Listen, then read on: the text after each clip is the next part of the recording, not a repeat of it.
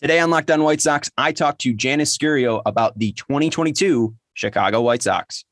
You are Locked on White Sox, your daily Chicago White Sox podcast. Part of the Locked on Podcast Network, your team every day. Welcome into Locked on Sox. Thank you for making Locked on White Sox your first listen each and every day. We're free and available on all platforms. We're free and available on platforms like Twitter and Instagram at Locked on Sox. And you can follow me on Twitter at Sean underscore W underscore Anderson. Big day on Locked on Sox. This is the second YouTube video that we have. Go follow us on YouTube, Locked on Sox. We should be the only channel that pops up there. There should be, I think, four videos now, uh, four with uh, three without video, and then one with me talking to you about Yohan Moncada. And I guess there's a fifth one now, and it's this episode. I talk with Janice Scurio about the twenty twenty-two Baseball Prospectus essay on the twenty twenty-two White Sox. This is the Baseball Prospectus twenty twenty-two guide to the season, and in every single uh, you know page of this is filled with baseball content. And here is the White Sox page. Look at that. And and Janice wrote this page, and she wrote on, on this page, and I highlighted all of it. Isn't that crazy? Look at that and all that nice. And this is all stats and everything. And James Fegan wrote the uh, player comments about the uh, stats underneath each player. So it's a it's a must have for baseball fans. And I, I, I really, really, really urge you to go pick it up. You will learn a lot, and you will learn a lot from this conversation with me and Janice. Janice is the co-host of the Northside Sox podcast with Sam Sherman. She is also a co-host of the Estrogen podcast with Crystal O'Keefe, Keelan Ballou, and Colleen Sullivan. And she writes for Sports Illustrated, Southside Sox, N B C Sports Edge Baseball, and of course, Baseball Prospectus. And I asked Janice, we start our conversation off by asking about the, oh, hold on one, one second too. I didn't plug. You can follow her on Twitter at Scuriosa, at S C U R I I O S A. I start off by asking Janice what she thinks and when she thinks the M L B lockout will end. If the season does start on time, uh, we can pretty much assume that uh, the players union had to give up an excessive amount of concessions uh, t- to actually co- come to agreement to an agreement on the C B A. Um, but uh, it does not surprise me that no progress has been made. Uh, and I mean, just more Nathan for you memes where he's like, he, he takes the cover off of the dinner plate and is like, I hope you're hungry for nothing. uh, and the news today that apparently they need to bring in the feds to help uh, push the conversation forward, which I think is, I, I, I don't know if I feel better about that or considerably worse. Yeah, I saw um, a thing where the N H L lockout was helped by federal uh, negotiators in twenty thirteen. But then when baseball tried to do it in ninety-four, uh, they came to an agreement, and then there was seven more months of a lockout. And knowing baseball, even though, you know, nineteen ninety-four is still, you know, twenty, thirty plus years, whatever later, I still feel like that would happen. Like baseball would get a federal negotiator in, and then they'd still be like, no, it's OK. You know, I, I just I have no faith in these people at all. Um, I have no faith in the way, you know, the way that they allow people in their ballparks. I have no faith in uh, the way that they run their teams. So I just have no faith that, you know, they're going to represent the players correctly or fans. And I just, the longer and longer we go, you know, on, I just, I don't see that they're going to start on April, whatever. Yeah, I have zero confidence uh, that the season is going to start on time, uh, which I mean, I'm, I'm going to be slightly selfish for a moment. Uh, I, I am admittedly kind of mad that I, I, I now live within, you know, walking distance of the ballpark, and uh, the season's, I'm, I'm not even going to get a full season. I mean, like I'm, I'm theoretically going to live there for quite a while now, but uh, it, it's, it's definitely kind of the, a, a case of immediacy here where it's like, uh, um, I don't know. I, I, I, I, I can't say that I miss baseball because Major League Baseball is not the only form of baseball in the world, but it's, it's what we grew up with. It's what I grew up with. It's what we're used to. It's marketed to us as being uh, the highest level of, of quality, like just in the entire world. Um, so uh, yeah, I mean, it, it's, it still sucks. Uh, and that's just something I'm going to have to you know, selfishly just get over. Well, and selfishly, I mean, you've gone to a couple cool Sox games over the past two years. I know that you covered the Lucas Giolito no-hitter. I know you were out with Tanny and Herb at Pittsburgh uh, in, in twenty twenty-one. Was, yeah. So now you're going to be closer to the ballpark. I mean, what what has been at the being at the ballpark in twenty twenty-two and twenty twenty-one? What has that been like for you? What were some of the standout moments?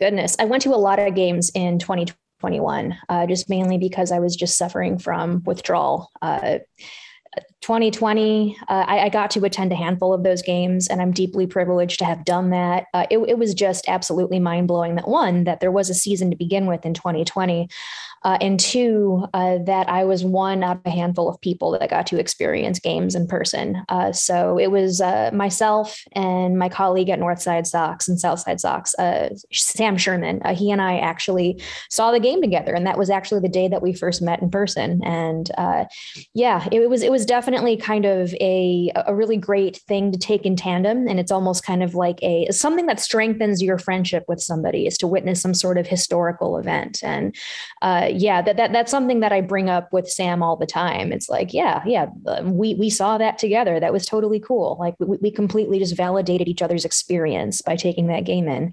Uh, so yeah, I, I I saw a lot of games in twenty twenty-one, and probably my big highlight. Uh, first of all, um, I met up with a bunch of the folks from White Sox Twitter that I had befriended over the twenty twenty season.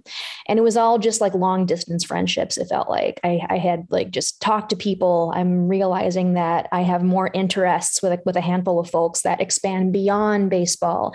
And I'm like, uh, dang, okay. Um, I'm feeling a little lonely here. I'm, I'm feeling a little, um, you know, pandemic cabin fever. Uh, so as soon as, of course, it was safe enough that I felt safe enough to do so. Uh, I had, I went to the ballpark, met up with those people, um, yeah, and took in some games. So probably uh, one of the most memor- memorable games I saw in person was probably uh, Nick Madrigal's first home run. Uh, nice. First of all, I was waiting in line for ice cream uh, when the home run actually happened. um, I was waiting in line with my friend uh, Ashley.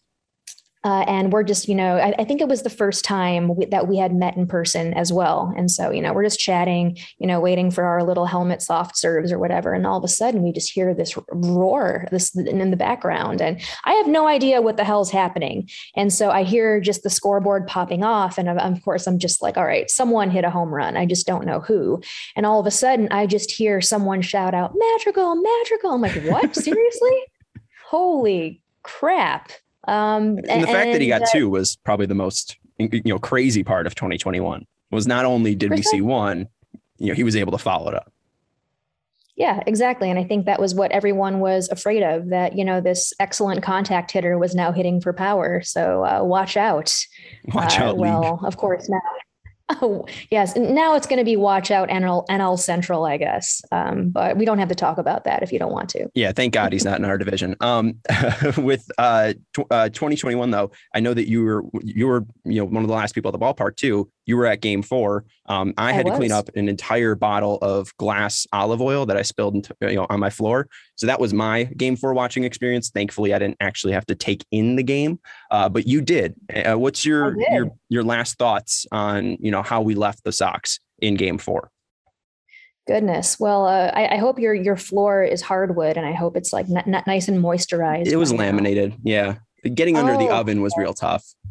Oh, no. Oh, no. That's All for right. the next. Was, yeah. The next tenants. That's their issue. I was picturing this like nicely, just well moisturized hardwood floor that's shiny. Uh, but no, uh, the way you described it, no, that, that actually kind of sucks. So I'm sorry. Um, it's all good. I was more but, upset about the game, honestly. But yeah, uh, I was too. Uh, so uh, to not go off on too much of a tangent, I actually had tickets to game three. Uh, and I had to sell my ticket to game three because it was also the day of uh, my friend's wedding, and I was standing up for it. So I was very happy to do so. Uh, so even though uh, there was definitely some residual butthurt uh, from not being able to see game three uh, and how awesome it ended up being, uh, I managed to sell my ticket and use the proceeds to get a ticket for game four. And so the entire time I'm holding my bouquet, uh, my, my little bridesmaid bouquet, I'm like, all right, if the White Sox win, then I get to see one more game. Uh, I, I basically felt like I was, you know, like free downloadable content. All right, so the White Sox need to win this. Uh, and then, uh, yeah, they, they unlock me. I get to go to another game, right? So, uh, yeah. Did you have your uh, phone like propped up in the, the flowers? Uh, almost, almost. Uh, I actually showed enough restraint to put it away uh, for the entire time, but I did have my my Apple Watch on for, there you go. To, for push notifications for the score. Um, but uh, yeah, um, as soon as, you know, they completely locked it in, I was like, all right, uh, not only uh, did I get to celebrate my friend's big day, I get to see another White Sox game. Uh, but yeah, game four was just, uh, it, it, it honestly just felt like a freebie. Um, I kind of knew that things probably weren't going to go well, uh, just mainly be, due to the fatigue the pitching staff was already facing. Uh, I knew Carlos Rodon's innings had been significantly reduced. So uh, even though I had faith in him, I didn't think he would go past a few innings, which happened to be the case. Um, and of course, uh, the Astros lineup also happened too. So I, I, I kind of knew that it wouldn't go well, but I tried my best to just have a good time. Uh, so yeah, it was all about the people. It was all about the friends I was with. And, you know, the last few moments hanging out at the Craft Cave, uh, Section one oh eight, uh, walking around Shout the concourse. Yeah, absolutely. Uh, so it, it was really more so, uh, you know what, um, uh, maybe we, the White Sox were playing with house money. Um, maybe they could have gone a little bit further, but it was really more so just taking the experience in and preparing for twenty twenty-two. Oop, excuse me. Hey there. It's the new year. So that means New Year's resolutions. If yours is about getting fit or eating healthier, make sure you include Built Bar in your plan. Built Bar is the protein bar that tastes like a candy bar, maybe even better than a candy bar. Built Bar makes it easier to stick to your resolutions because it tastes so good, you'll want to eat it. Unlike other protein bars, which can be chalky or waxy or taste like a chemical spill, Built Bars are covered in one hundred percent real chocolate. They're going to taste like a candy bar. But, you know, you think about a candy bar, it has two hundred forty calories, thirty grams of sugar, and dozens of net carbs, where a Built Bar, again, made of one hundred percent real chocolate, has only one hundred thirty calories, four grams of sugar, four net carbs, and seventeen grams of protein. And the best part, my favorite part about Built Bar, is there's so many flavors to choose from. Coconut almond, peanut butter brownie, raspberry, cookies and cream, salted caramel, mint brownie, and many more. Built is always coming out with new and limited time flavors too, so you have to check out built dot com to see what's new. And you can go get them for a little bit cheaper. If you go to built dot com, you use promo code locked fifteen, you can get fifteen percent off your order. You can try out all of these great fl- flavors and you can get fifteen percent off. Who doesn't like fifteen percent off? Use promo code locked fifteen for fifteen percent off at built dot com. I'm talking with Janice Scurio, the writer for Baseball Prospectus twenty twenty-two White Sox essay. You split it up into five stories. She's also the host of the Northside Sox podcast with Sam Sherman. Shout out to Sam. Shout out to Estrogen Power Hour as well, another podcast you host. Um, but writing for Baseball Prospectus, writing for uh, N B C Sports Edge Baseball, and also Southside Sox. Um, a lot of White Sox baseball you took take in. Talk about all the games that you went to. How shocked were you when Tony La Russa was named manager? Uh, like many folks, I thought it was a joke, uh, just mainly because there was so much smoke around it. And at the time, it just seemed uh, a little uh, ass backwards, right? So it's like, all right, so you already have this incredibly accomplished, decorated, uh, retired, seemingly retired uh, manager who's been out of the game for quite a while, but has been kind of hanging around on the peripheral uh, with, uh, with, with some organizations. Uh, it, it really made no sense, especially when there's a crop of uh, fresh young talent, uh, you know, managers looking to get into coaching positions and get their foot in the door, uh, just mainly because, yeah, we, we do see a lack of, like, especially uh, like Black managers, um, like Latino managers, uh, managers of, of other races as well. Uh, so it's like, uh, yeah, th- this opportunity definitely could have gone to, you know, someone else, perhaps uh, from an underrepresented group. Uh, but of course, um, instead of that, uh, we get someone who is already, you know, is, is already like pretty accomplished. So it really made no sense. Like, what is he trying to achieve? Like, like, like what right. is the purpose of him coming back? Well, and I love the way that you described it. It's like reheating, like attempting to reheat French fries. Like it's, it's just never works. Maybe it works if you put it in the oven, but it's really specific circumstances. I thought that was great. And, and just the idea of, you described as character development as, as static. And that's, you know, something I was asked when I was on the Good Guys Talk Back Uh, podcast. They asked me, you know, what is still left for Tony? And I, the only thing I can think of is to win that fourth ring. But I still don't understand like where the motivation is coming from him. I, I don't see, you know, he, he seemed to get into it more and more as the season was going on. But even early in April and May, it just didn't seem like he was locked in as the manager. So not only, you know, you know, taking away from a, a misrepresented group like Ricky Renteria with his uh, Hispanic uh, heritage, you know, Tony then also being Jerry's buddy, the way that you described it, of like, you know, being fired by the long-term uh, broadcaster, it just leaves a sour taste in my mouth because I don't know if this team has the right person driving the machine. And I know managers don't matter much to me, but do you have any of those worries with the twenty twenty-two Sox? Um, I did notice that near the end of the season, uh, the players were definitely warming up to him, and uh, Tony was definitely warming up to uh, his players, uh, which should have been the case from the get-go. Uh, but I, I will give him credit for that. And I mean, uh, like, like I'm on the outside. We're all technically on the outside. Uh, so I mean, like, like maybe we really don't know, but of course, like those are just the optics. That's just everything. That's how everything appears. Uh, but at this point, I mean, yeah, I, I definitely want uh, Tony to get along with his players. Uh, and kind of what, when I was writing uh, the Baseball Prospectus essay, uh, the first in the first draft I wrote, I actually did not mention Tony at all. And I thought that, oh, you know, maybe it's going to be more of an intentional, hilarious oversight that perhaps uh, one of the most Uh, polarizing events to happen to uh, the twenty twenty-one White Sox. Uh, like, oh, this writer just completely, you know, chose to ignore him altogether. But the more I thought about it, the more interesting of an angle it was to explore. So I wanted to look at Tony as more of a fictional character. So perhaps, you know, uh, if the White Sox were an H B O original series, uh, and I mean, like, I, I don't know, like, I, I'm not sure if I would want to watch, say, the twenty twenty-one White Sox over like Euphoria, maybe. Actually, you know what? Maybe I would rather watch the White Sox.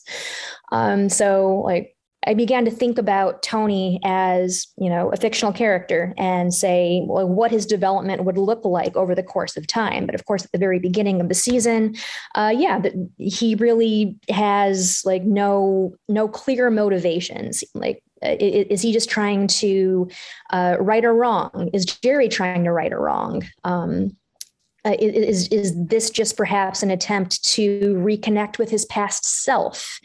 Uh, there, there's maybe something that we're missing here, but for the most part, um, especially in April and May, we're just kind of seeing this old dude uh, just uh, existing. Right. And I think, I think what might be missing is just his, and I, don't, I know he loves baseball, but it just seems like, I don't know. I think that he knows baseball. It might be comfortable for him to return to baseball, but it just doesn't seem like he is there like he used to be. I mean, people describe him. I w- I'm not old enough for Tony La Russa.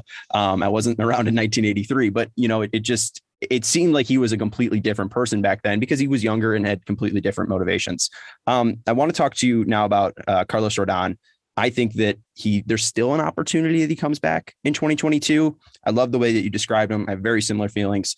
Just the, the joy I saw in him succeeding in twenty twenty-one was great. Um, and I hope he gets paid. You know, him and his family are great, and I, I you know, he deserves that. Uh, but what do you think if this is the end of Carlos Rodon in a White Sox uniform? How do you look back at his career? Oh, goodness. Uh, yeah. Carlos Rodon's section of my essay was definitely kind of, you know, giving him his flowers, uh, f- flowers for Elgar Rodon. I, I titled it.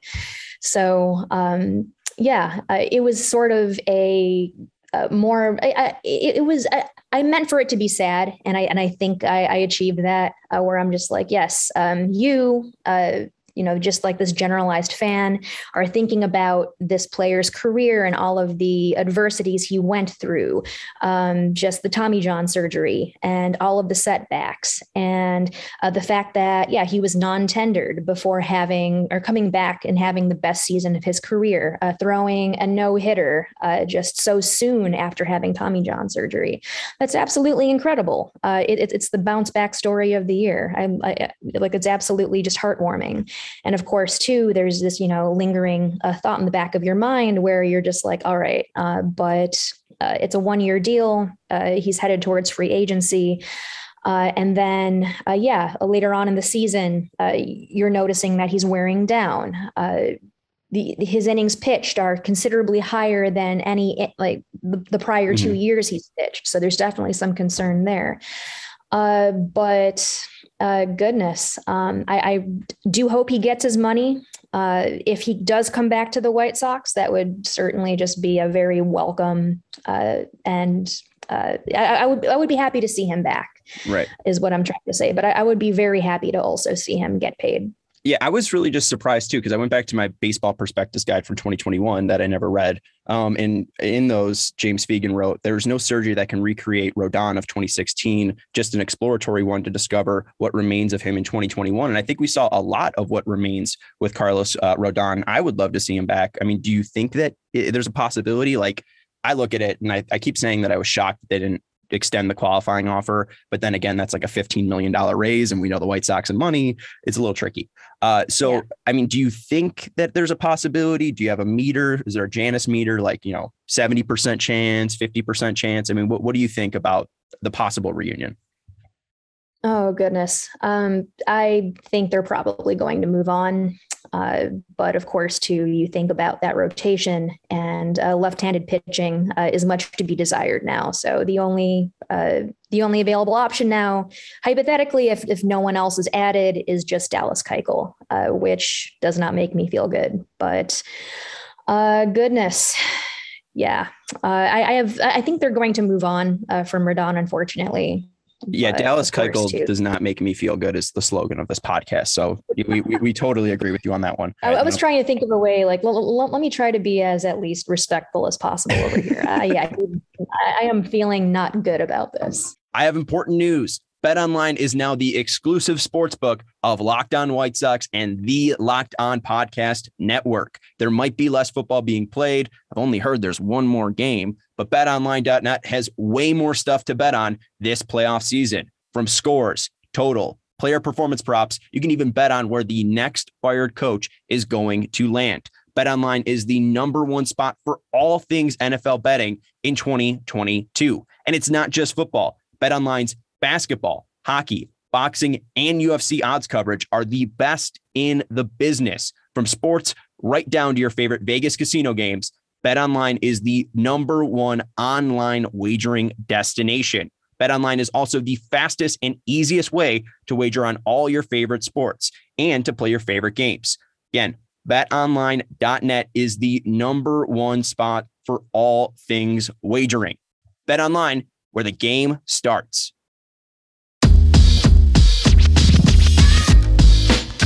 Thank you for making Locked on White Sox your first listen each and every day. We're free and available on all platforms. Talking with Janice Scurio, she wrote the Baseball Prospectus essay for the twenty twenty-two White Sox. I want to talk to you about Liam Hendricks. I saw that he was naming all of the seven people that he walked with uh, Rob Friedman on a on pitcher list. Uh, really impressive year for him. But you also talked about the work that he added to the White Sox just uh, culturally and, and to the community. Um, why was that important to to write about? Yeah, absolutely. So I did read the twenty twenty-one White Sox essay, which uh, did focus a lot on uh, social justice and a lot of the uh, causes uh, that were kind of uh, happening in uh, twenty twenty, uh, a lot of the Black Lives Matter protests and a lot of the the, the extraneous issues uh, that were surrounding uh, the city of Chicago, especially when baseball was being played. And I definitely did not want to uh, stop the momentum there. I still wanted to talk about, um, yeah, uh, big, we we play uh, or Major League Baseball is being played in a, in a very real world where we, you know, deal with all these important social issues. And so I I noticed, uh, especially how Liam Hendricks and his wife, Christy, as well, uh, have a uh, a very large, uh, just a, a philanthropic uh, interest in the L G B T Q community. And uh, yeah, as a queer person myself, uh, I thought that was amazing. And also, too, I looked into uh, the history of players supporting uh, Pride Nights. Uh, and so Uh, I asked around, and it seems as if Liam Hendricks is the first player in White Sox history to at least uh, be the face, voluntarily be the face of White Sox Pride. Uh, and I attended Pride Night. I really had a really, I had a great time. Uh, and the, there was video of Liam Hendricks, like just happily hoisting the, the Pride flag in front of uh, Guaranteed Rate Field. And I thought that was really cool. Uh, and I also looked into a lot of the things that the Hendrickses were doing. Uh, so they've uh, donated money to the Howard Brown Center, uh, really uh, crucial to uh, kind of help uh, L G B T Q uh, folks get like great health care. Uh, and uh, and yeah, um, it, it was really refreshing to kind of see a lot of that representation uh, and advocacy as well as allyship come through um, an actual White Sox player, um, as opposed to just, you know, the White Sox tweeting out a rainbow flag or right. just something to uh, push forward uh, rainbow capitalism. But well, and I thought it was interesting too, just because, you know, Kenny Williams is like one of the only like head of baseball operations, you know, him being the executive vice president of the Sox. Um, he's the only like, uh, you know, col- person of color in that type of position that seems to be speaking out about the uh, hiring inequalities for front offices. So I think that was really interesting to see that develop uh, from the White Sox uh, bullpen and Liam Hendricks. And then also I remember, you know, Ozzie using a slur to a reporter back in two thousand six, like, uh, uh, you know, so it's, it's great to see that they're kind of looking to turn the page um, and improve relationships uh, with the communities that they've, they've, they've turned a blind eye to.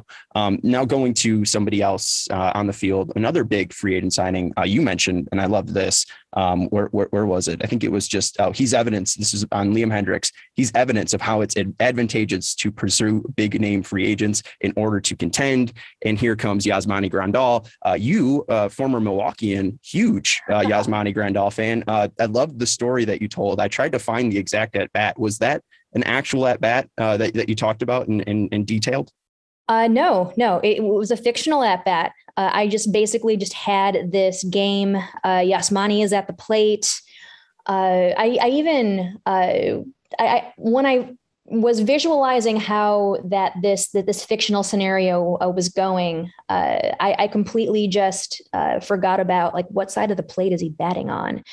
So I, I thought about that afterwards when I was at, working with uh, my editor, uh, Patrick. Uh, he's like. Um, Yeah. So where in the count are we? Uh, like what, what pitches is he seeing? Uh, who's the pitcher on the mound? I, I actually didn't think the pitcher on the mound was that important, just mainly because I wanted the focus to remain on Yasmani and kind of the internal dialogue he's having with himself as uh, he's watching pitches. Uh, he's kind of, you know, throwing smirks with the catcher behind the plate.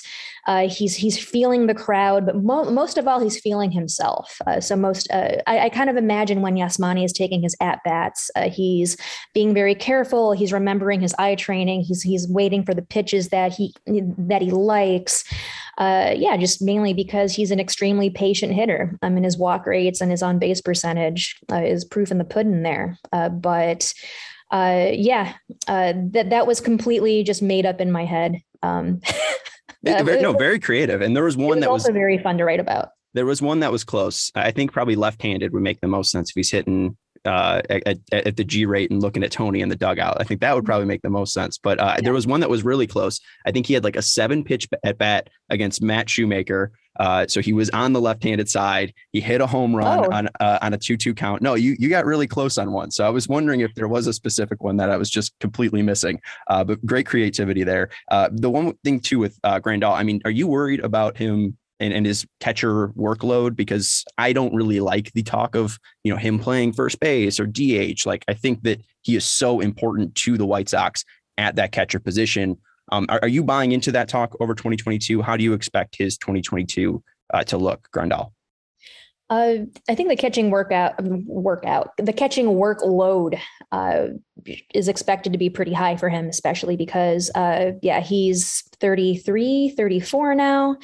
Uh, and uh, he, he did have surgery before or right after the season ended. And I know that, uh, yeah, just being in that position for innings on end is like not good for your knees. Uh, so especially right after he had that, um, that offensive outburst right after uh, he came back uh, uh, uh, to the, to the White Sox in September.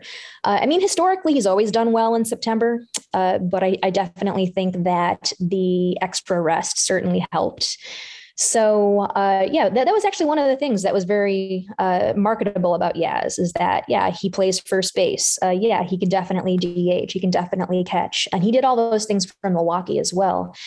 Um, but, uh, yeah, uh, he's also an incredible catcher, too. Uh, but I think uh, something that needs to be considered is, uh, yeah, uh, the backup uh, catcher position right now and kind of what that looks like. Uh Here I comes mean, Sebi. Right now, here comes Zach here Collins. Comes Sebi. Here comes Zach Collins. And I actually do like Sebi a lot. Uh, I, I I think, uh, yeah, there's, uh, I, w- we saw the Sebi Zavala game last season too, mm-hmm. where, yeah, he hit all those home runs and the White Sox still managed to lose. Um, so th- there's a also another great story there uh, in Sebi. Uh, but um, yeah, I, I know that Grandal works very well with the pitching staff. Uh, especially, uh, I, I know when uh, Grandal and Keuchel were signed in the, uh, the like the twenty twenty offseason, uh, Keuchel actually made this comment at Sox Fest about Yasmani Grandal, saying that, oh, he's going to make me so much better. And yeah, I can definitely see that, like a, a great framing catcher and a corner painting lefty. Yeah, of course, that's a perfect combination there.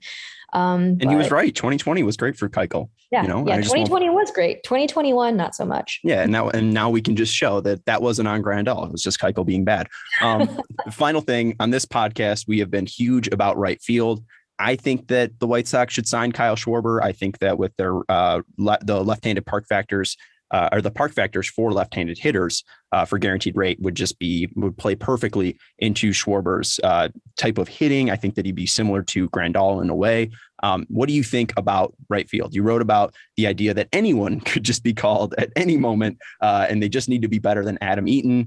Uh, do you have a prediction for, for right field? Do you think that it's any, you know, it might be solved by somebody that's already on the roster? How do you vision twenty twenty-two right field playing out for the Sox? Yeah, uh, Sean, I think I think it should be you. You should go out there. I mean, you, you're a, you're a left-handed hitter, right? Yeah, I'm a lefty.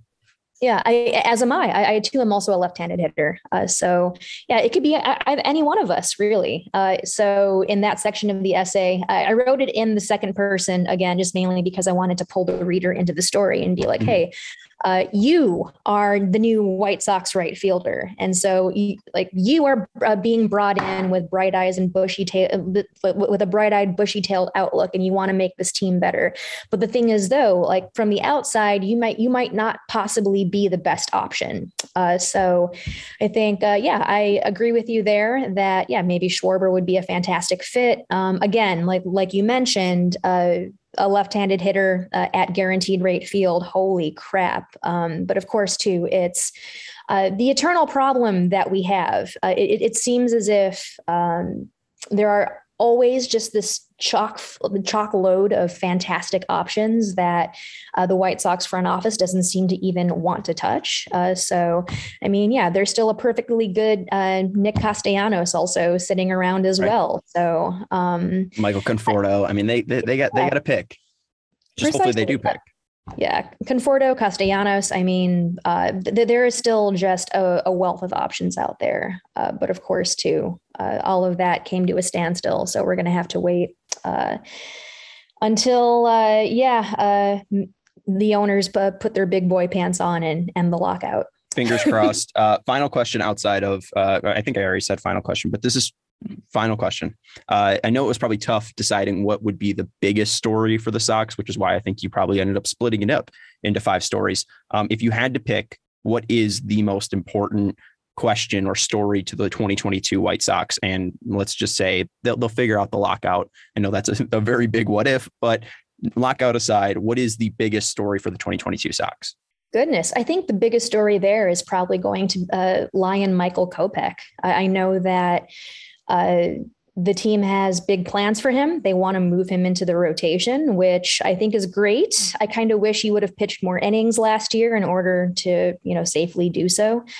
Uh, but I feel as if, uh, yeah, he's going to be a fantastic addition to the rotation uh, if they continue that uh, development path for him. Uh, so maybe uh, it's time to think of that twenty twenty-two cast of uh, season two of the H B O original series White Sox.